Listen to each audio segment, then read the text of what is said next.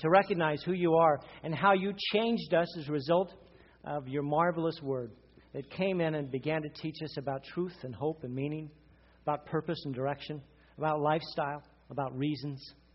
Thank you for all you've done, for all you are. And now we offer to you a bit of something, some finances that you have provided us with uh, to honor you. And we also bring you our prayers, uh, requests we have, because we need you to continue to be involved in changing our lives and the lives of those around us. So we ask that that would happen. We ask it in Jesus' name. Amen. Uh, we're in the Gospel of John. So I want you to take your Bibles, turn to the Gospel of John. Okay, so you got Matthew, Mark, Luke, and John. Those first three were called synoptic Gospels. And all those were written prior to the Gospel of John, which was written with a focus upon Gentiles and help them understand who Jesus was, both as a man and as God Himself. So that's the intention of John. And we're in John chapter 2. So we're going to read that together. John chapter 2. And I'll lead us in that uh, particular text. Now, this text is divided into two areas. The first section is John speaking in relationship to the wedding. And this is a time of wonder. It's the first miracle that Jesus accomplishes. It's the first sign in recognition of who he is, of his glory, that he is God himself and has power over all creation. Then we move to the second section, which deals with a warning. And the warning in this area is to the temple priests and those who are involved in giving guidance and direction to people concerning who God is and what he has done. So, first we have a wonder, then we have a warning. Let's read about the wonder first of all. On the third day, a wedding took place at Cana in Galilee and Jesus' mother was there. She appeared to be a relative in this case. Uh, Jesus and his disciples had also been invited to the wedding. And when the wine was gone, uh, Jesus' mother said to him, They have no more wine. And Jesus said, Woman, why are you involving me in this? It's not my time. And his mother turned to the servants and said, Do whatever he tells you. You're kind of getting that. And nearby stood six stone water pots, the kind used by the Jews for ceremonial washing. And each held from 20 to 30 gallons. And Jesus turns to the servants and he says, Fill up the jars with water. And they filled them up to the brim. And then he said, Now draw some of it out. Take that which you've drawn out to the master of the banquet. They did so. And the master of the banquet tasted the water that had been turned into wine. He didn't realize where it had come from, though the servants who had drawn, drawn the water knew. So he called the bridegroom aside and he said, Everyone brings out the choice wine first and then the cheap stuff after the guests have already had too much wine. They can't tell the difference anymore. But you saved the best till now. Or really, what he's saying is, why did you save the best till now? What Jesus did here in Cana of Galilee was the first of the signs through which he revealed his glory. And his disciples believed in him. After this, he went down to Capernaum with his mother and his brothers and his disciples, and they stayed there for a few days.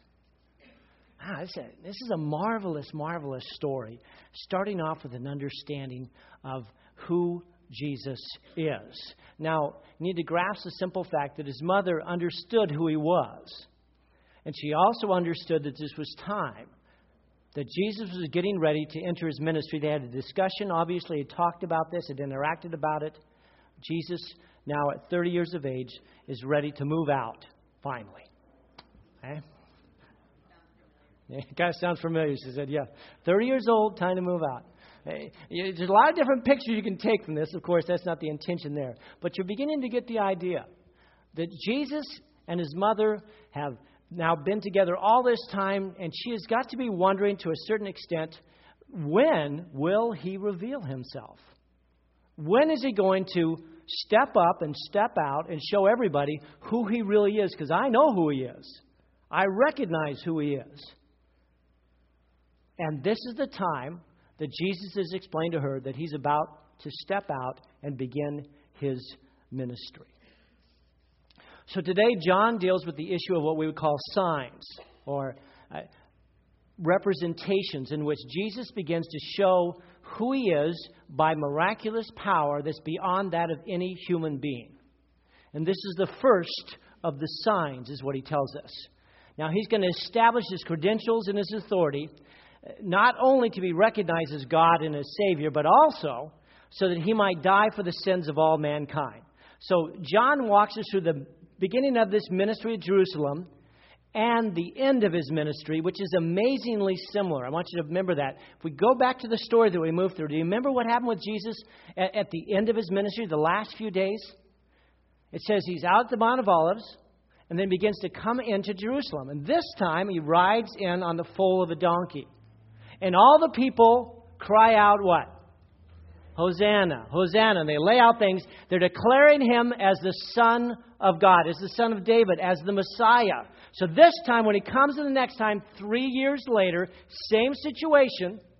Okay, he comes in and he declares, allows the people to declare who he is. And then, when he has his final Passover, he says, This is the last time the true Passover will ever be shared. And at that point in time, then, he changes the Passover lamb into himself. And he declares that now we have the new Passover, which is why John refers to this as the Passover of the Jews. You're going to see that in a minute. He calls it the Passover of the Jews. So the primary verse here really is done at the very end of this section, which I think it should have been the end of this chapter, it's the end of, of John's intention. And it reads like this After he was raised from the dead, his disciples recalled what he had said. And then they again believed the scripture and the words that Jesus had spoken. See, so John is referring back saying, Now we remembered back in this special day when he declared to us who he was and what he was about to do.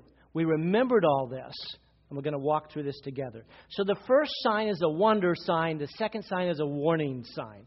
There's wonder at the wedding. Jesus and his disciples had been invited, his mother was already there. She was one of the relatives involved in the wedding itself. Now, Jesus affirms the wedding covenant with his presence, and he stays to celebrate with the people. Then he responds with a special present, which he also uses to strengthen his disciples concerning their belief and understanding of who he was. So we have the presence, first of all. Here's Jesus' presence. He's a relative of his mother. She's part of the wedding. She's very involved, involved enough to know what's going on, what's happening, and what's not happening.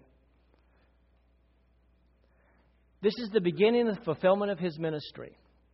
But he's intending to wait for a few more days. He's intending to wait for a few more days. So he's not going to make a public declaration at this point in time. Jesus starts, he's affirming the wedding, he's rejoiced with all the people. It's probably been a couple days. You have to understand that many Jewish weddings would last up to a week. It wasn't a couple hour thing. It was a week long, and it'd have blessings. It would have the family involved. You know, th- there was no honeymoon to speak of. That entire time is the, the they would get up and be dressed in brand new clothes and kind of go down the street and say hi to everybody and interact with one another. This would go on every day. So this is continuing on, and the intention was to have enough wine for all the people to enjoy each day during their meals, to sip on during the time, to enjoy their time together. You're supposed to have plenty of wine for everybody. Couple days have gone on. They finally find themselves running out of wine. Now, I thought, I wonder if they asked Jesus to pray a blessing at the wedding. That'd be kind of cool. It doesn't say, doesn't say they did, but it doesn't say they didn't either. So Jesus is recognized in, in a special way, but he's still not recognized as who he really is. I always tell people it's a good idea to invite God to your wedding, though. You know? So they invited him. He shows up. He's involved with them. The wedding gone on for a while. They're doing this whole thing, and then a problem comes up, and mom asks for help. The problem is simple. They're what?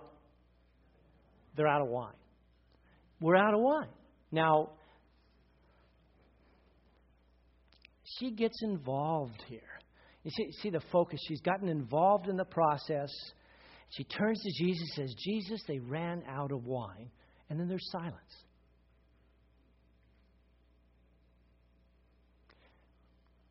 Any of you who know your moms, I know exactly what my mom means when she says that. Leigh, they ran out of wine.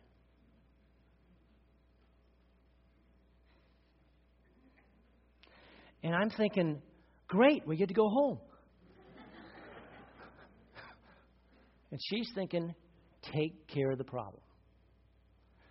Jesus says, Why are you getting me involved in this? It's not the right time. Mom, we talked about this.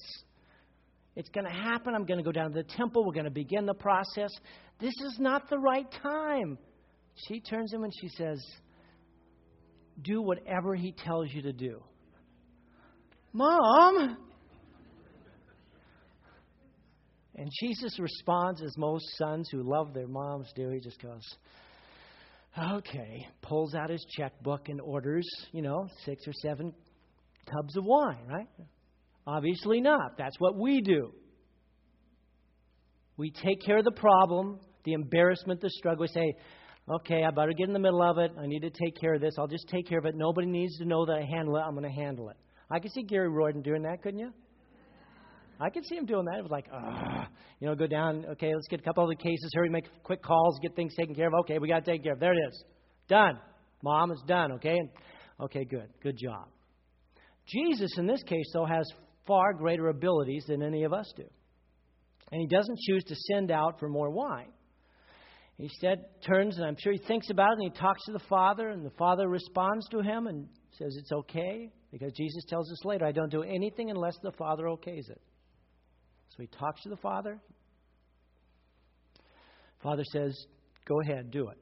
So he speaks to the servants. They bring out the water. They pour it into these ceremonial water pots. Interest, interesting thing here. You know, the ceremonial water pots that are empty.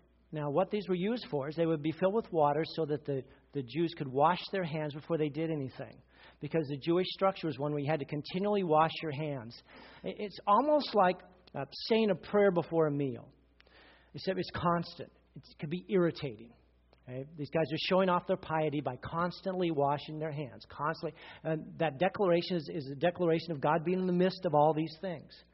Interestingly enough, though, the ceremonial washing pots are empty. There's no water in them. I wonder if they all left. I don't know. There's, it's odd that this is here. It doesn't say they were filled with water and he said now they become wine. He says, go get the water, fill them up, and then he changes them into wine.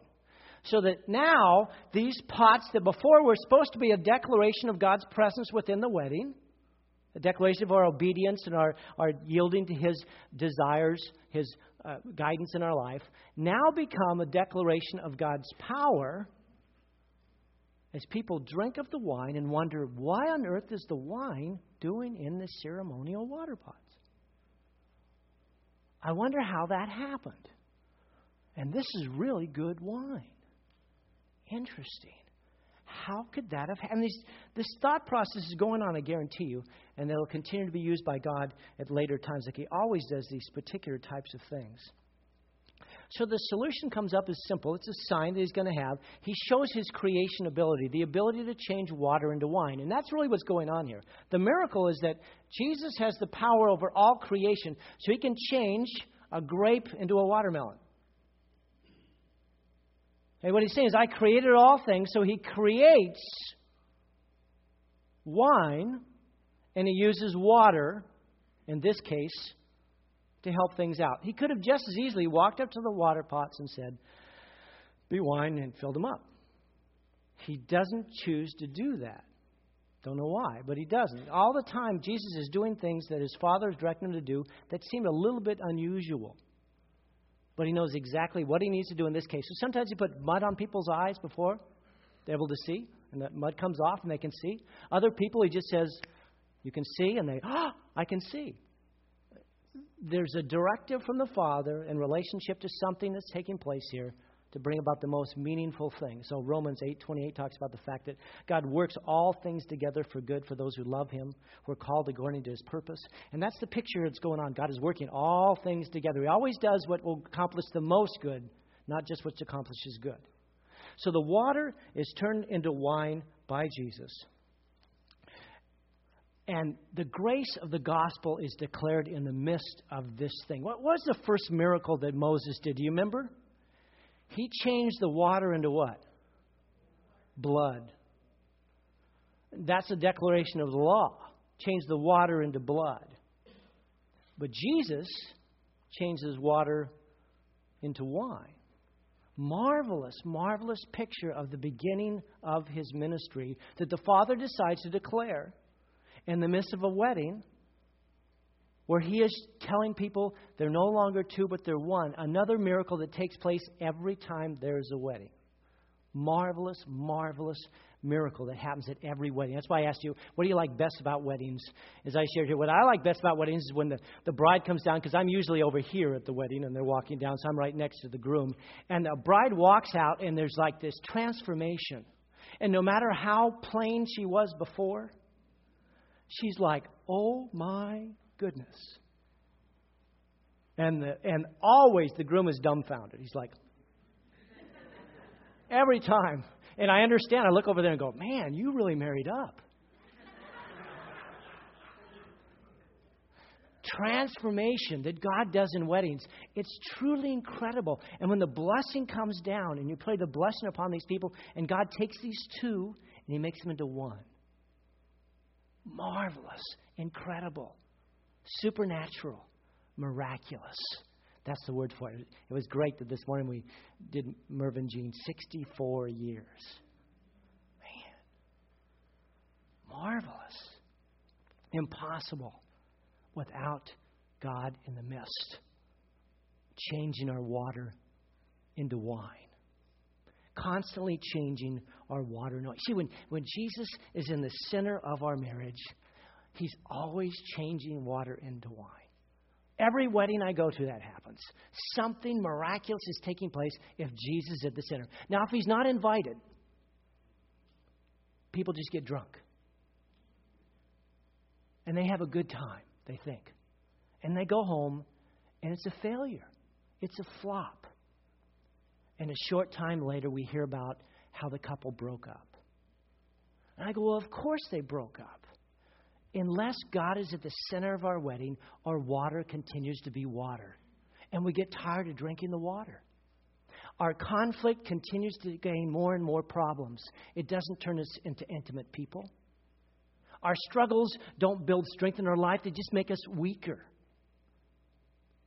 Our interaction with others doesn't become a, a community of support and believers, it becomes a community of people who put down your husband or your wife and share with you how you should never have married them anyway.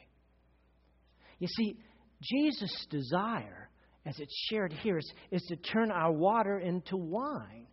Even as we share in this wonderful time of communion, that's what's going on. This miraculous thing where God is turning our water, our nothing, into something incredible, marvelous, miraculous.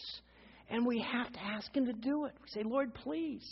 Now, interesting enough, in this case, uh, it's his mom who recognizes the need and says, Jesus, you need to take care of this. And is never even told that the wedding guests, that the people who are married, even knew what Jesus had done for them. They never even knew that Jesus had taken care of the problem. And I found that oftentimes in my life. I find out later about things that took place. and I go, man, that's incredible. I can't believe God did that. But He does it constantly and regularly when others are praying for us and interceding for us and saying, hey, these guys got a problem. Jesus, you need to turn their water into wine. They're in big trouble. You need to take a hold of their finances and show them how to use them correctly.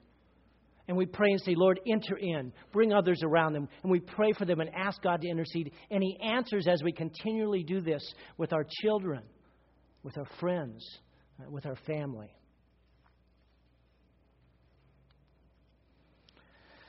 Marvelous, marvelous picture. Jesus, turn our water into wine. Why don't you say that with me, will you? Say, Jesus, turn our water into wine. Lord Jesus, we desperately need you in the midst of our marriages, in the midst of our families, changing that which is so nothing into something powerful, into something mind boggling, into something miraculous. Lord, we need your supernatural power to be involved in our lives, or we will fail. Work in us as only you can. Thank you as you do. Now, I, I, say that in the midst of wedding structures today because I see so many weddings today that are caught up in the celebration and have missed out on the reason for it. We come together publicly asking God to pour out a miraculous blessing in our lives. And we bring it to the church because it's the place where God most obviously is going to be around. And we say, Lord, do something spectacular because in our day and age, we only have a 50 50 chance. Make me the other 50. Make me, make my marriage the one that can be different. Uh, Mary and I got married 37 years ago. And uh, our marriage was doomed from the beginning. we both came from broken families. We both had fathers who were alcoholics. You know, everybody in our family, everybody, all my sisters, all my brother, my brother, her sisters, her brother, they all end up in multiple marriages and divorce.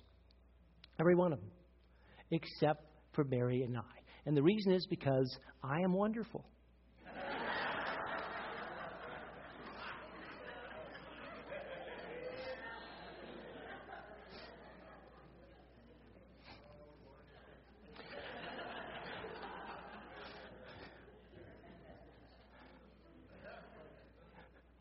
The reason is Mary is wonderful. You'd be more likely to buy that one. uh, Marty Hooper called me the other day and he said, Leigh, you know something? You really married up. I wasn't sure to take that as a compliment or not. I wasn't sure. said it was to Mary, but I wasn't sure how, what it was saying to me in relationship to that relationship. God continues to work in us and start us the beginning in our relationship, our marriage. We recognize that unless God was the center of our marriage, we had no chance. We had no chance. So we worked every way we could. And we said that prayer Lord, change our water into wine, turn our conflict into intimacy. Turn our financial struggles into praise for your provision turn our difficulties with our children into an understanding of how to guide them towards you and our dependence on you. And that's what happened. He began to turn our water into wine. So Jesus at the wedding, and he meets the needs of those who invite him. So you're getting the picture here. What Jesus did here in Cana of Galilee was the first of the signs through which he revealed his glory, and his disciples believed in him. Signs pointing to life and to hope and to meaning. Okay? So that's the first part of our uh, reading today out of John. Now let's move over to the second half. So the first half is this wonder, this marvelous showing up of Jesus at a time where people didn't really expect it. Jesus himself didn't even expect it. But he shows up, he does this wonderful miracle, and it says after this he went down to Capernaum with his mom and his brothers and his disciples, and they stayed there for a few days.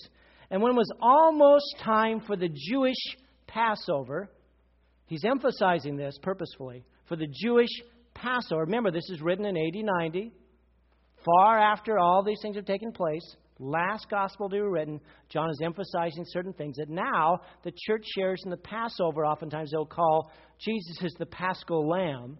And when they share in communion, they're seeing this as the wonderful declaration of the new Passover that's taking place in our lives.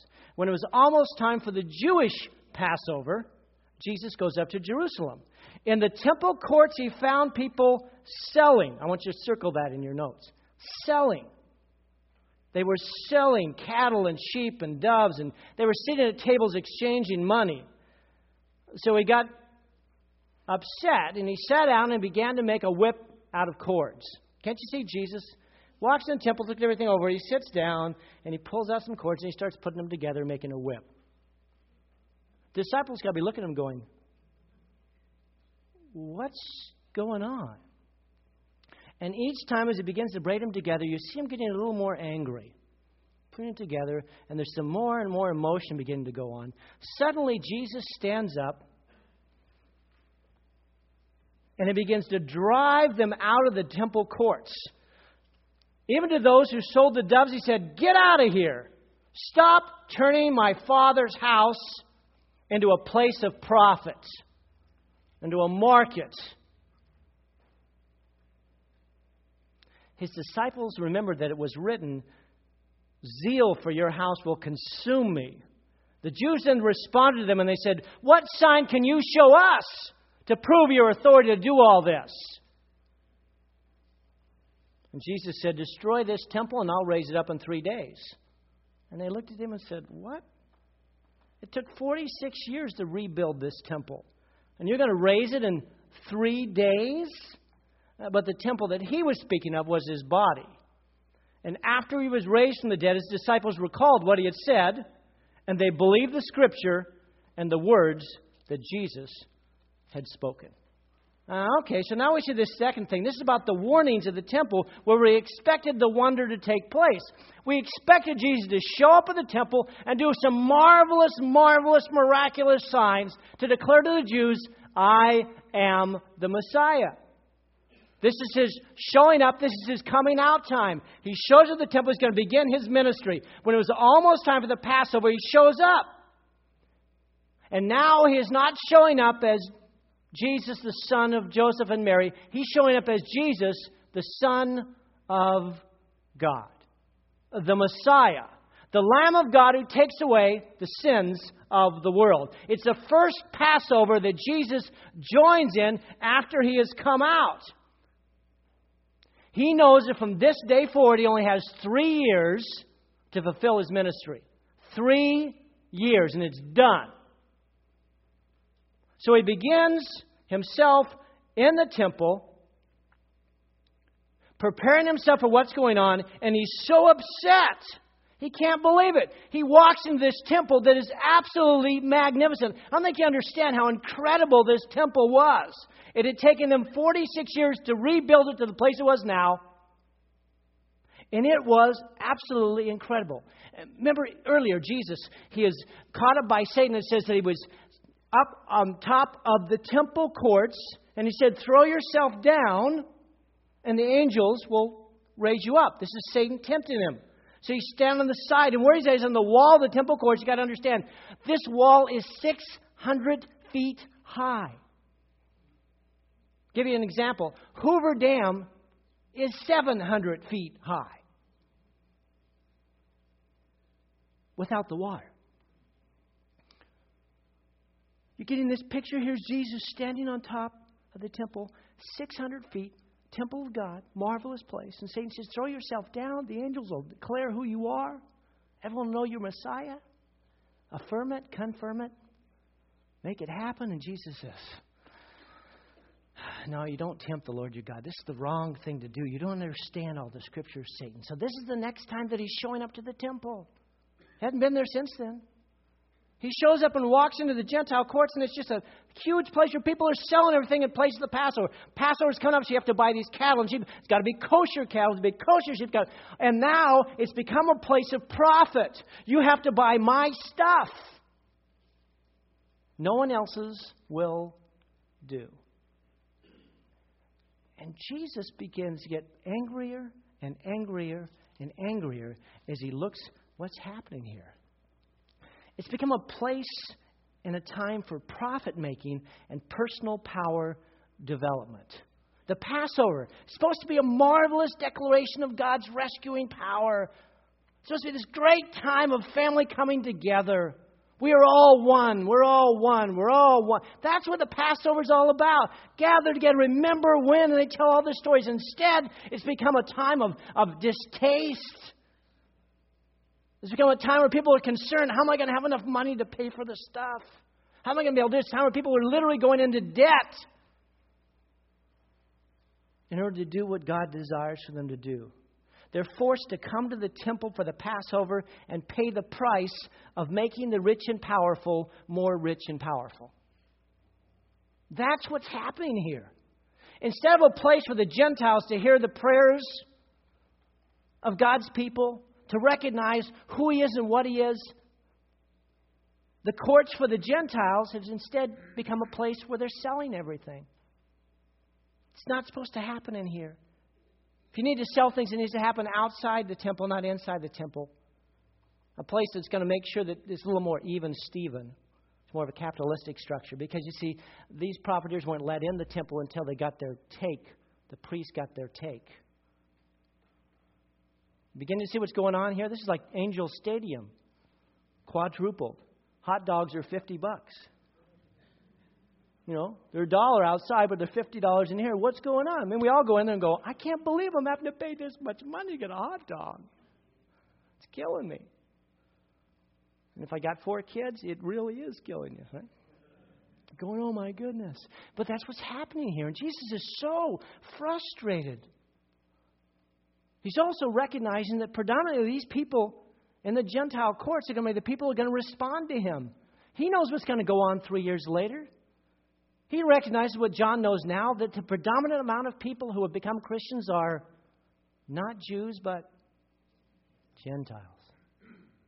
How frustrating that has to be to God. To Jesus, it was so difficult. He focuses his ministry upon the Jewish people and they refuse to follow who he is. See, the intention of the temple courts were to be initiation for the Gentiles and for each group of people who were inquiring about who God is and what he is doing. And Jesus is responding to the priests handling things incorrectly. They let things become what they never should have allowed it to become.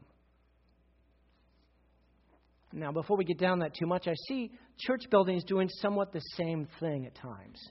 And so I hear people say this I love Jesus, but I hate the. Yeah, the organized church. You know, we always have that joke, well, we're pretty disorganized. You can come here. Uh, but it misses their point. Their point is the church has become a place of profit, not a place of prayer. And then when I come, it's like, give me your money. And that's all we hear. And God is saying that's not how it's supposed to be. That is not what's supposed to be taking place. It's supposed to be a place of safety. It's supposed to be a place for security. It's supposed to be a place, a haven for people to come in and sit and listen and learn about who God is and how He can work in their lives. A place of hope for the hopeless who are going, I can't handle it anymore. My life is a mess. Is there any hope? And the church building is supposed to be the place where the church people are present and interacting with them. So it kills me when someone says, Well, I came to your church. It was good, but I felt kind of like I wasn't accepted there. I wasn't quite good enough. And my ears pop up. What did you say? What? Well, I just I wasn't sure, but I said, That's not true, right? Right? Yeah, we're not here for that. And I say that to you to say, look around you. Some people you say, you know, they're not quite up to my standards. Really? Interesting. Interesting. Better be careful. That's the warning Jesus is giving. He gives a warning to those in the temple. He chases them all out and he says, This place is my God, my Father's house. First time I use the term Father, by the way. This is my Father's house, and you've turned into a place of profit. What do you think you're doing? What do you think you're doing? And in God's place here, the church is the same thing that's happening in our society. We begin to find ourselves, we're, we're yelling at Aaron and I were talking the other day, and he said, We need to people, make sure people don't get confused thinking that the building is the church. Well, the building isn't the church, but it's the place where the church comes. It's a place the church owns. It's a place the church reflects who He is. And that's understandable and acceptable. So we better grasp that truth and start acting as if it is God's place. Often these guys come to me and say, Pastor, can, can I borrow the chairs of the church? I, it's your chairs. It's your table. It's your house. I'm just in charge of watching over it. That's God's given to me. But it's all your stuff. This is yours. We handle it in that way. We respond in that way. The church must reflect a place of prayer, a place of providence, a place where God is present and powerful and moving and changing us. And that's God's expectation. And after Jesus does all this stuff and chases everybody out, they say, What authority do you have to do this? Now, interesting enough, they all get chased out, which is interesting in and of itself. It's just Jesus. Come on, just one guy. You got thousands of people in here. They're all running out. What's going on? And the priest come to him and said, What authority do you have to do this? Show us a sign. There's already a recognition of Jesus as something special, that he has an authority that's beyond that of anybody else they've ever experienced. They're really saying this Are you the Messiah? And Jesus answers, He says, Yes. They just didn't know it. He said, Destroy this temple, and in three days I'll raise it up. That's the sign of the fact that he is the Messiah. That he would be three days in the grave and then raised up from the dead, declaring himself as God's one and only Son, chosen to become the sacrifice for the sins of the entire world. And that's what he's and they don't have a clue what he's talking about. But this temple took 46 years to build, don't you understand? Well, actually, not only does he understand, a little later, in his final entrance into Jerusalem, just prior to it, in Luke 21, you would find out that he speaks to the disciples and he says, This temple is going to be destroyed rock by rock, completely demolished here. And when that happens, you guys need to head for the mountains. Get out of here because it's going to be horrible. It's going to be horrendous what will take place when this happens here. Because although it did take 46 years, in fact, it's going to take a few years more. It will be three more years before they finish the temple. They will finish it in 64 AD, just before the temple curtain is ripped in two, okay, by Jesus when he dies. And then, six years later,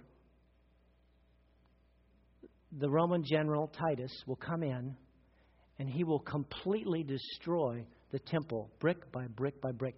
And he doesn't even intend to. This is what's interesting if you read the stories. He doesn't even want that to happen, but the men have become so overwhelmed in this rioting process and this killing that he can't stop them. He was unable to stop them until they completely tear apart. The temple had become so angry at the Jews who were trying to defend the temple. Josephus says this one million people were killed during the siege of which a majority were all Jewish. 97,000 were captured. He says the slaughter within was even more dreadful than the spectacle from without. Men and women, old and young, insurgents and priests, those who fought and those who cried out for mercy were killed in indiscriminate carnage. The number of the slain exceeded that of the slayers. The legionaries had to climb over heaps of the dead to carry on the work of extermination. And so you begin to understand what Jesus says earlier when he says and reminds them at the end of this time after my ministry, there's going to be this incredible, terrible Gentiles coming in. They're going to destroy the temple. And when that happens, run for the mountains. Get out of here. Because if you're still there, you're going to be killed. And John is remembering this some 20 years after it's been done. And he's reflecting back on who Jesus is and what he has done. And he says, The marvelous thing is that Jesus died for our sins, and then he rose again. And he said it in the beginning, and he showed it in the end. Marvelous, marvelous picture, a wonder and a warning. God desires to turn our water into wine. And that's His calling for us, uh, even today. John ends his teaching with that last comment. Think of it again. After he was raised from the dead, his disciples recalled what he had said. And then they believed the scriptures and the words that Jesus had spoken. Wow. Today we're going to share in this special time we recognize what Jesus has done for us. I asked for a couple of our elders to come up. I think I emailed you guys. Just come up here. So I want you to take one side, one take the other, and one go in the back. And we're going to share in this wonderful, wonderful time of remembering who Jesus was and what he has done. So, what we're going to do right now is we're all going to stand. Everybody stand. And you can go left or right, or you can go to the back. And then just simply get a bit of juice and a bit of bread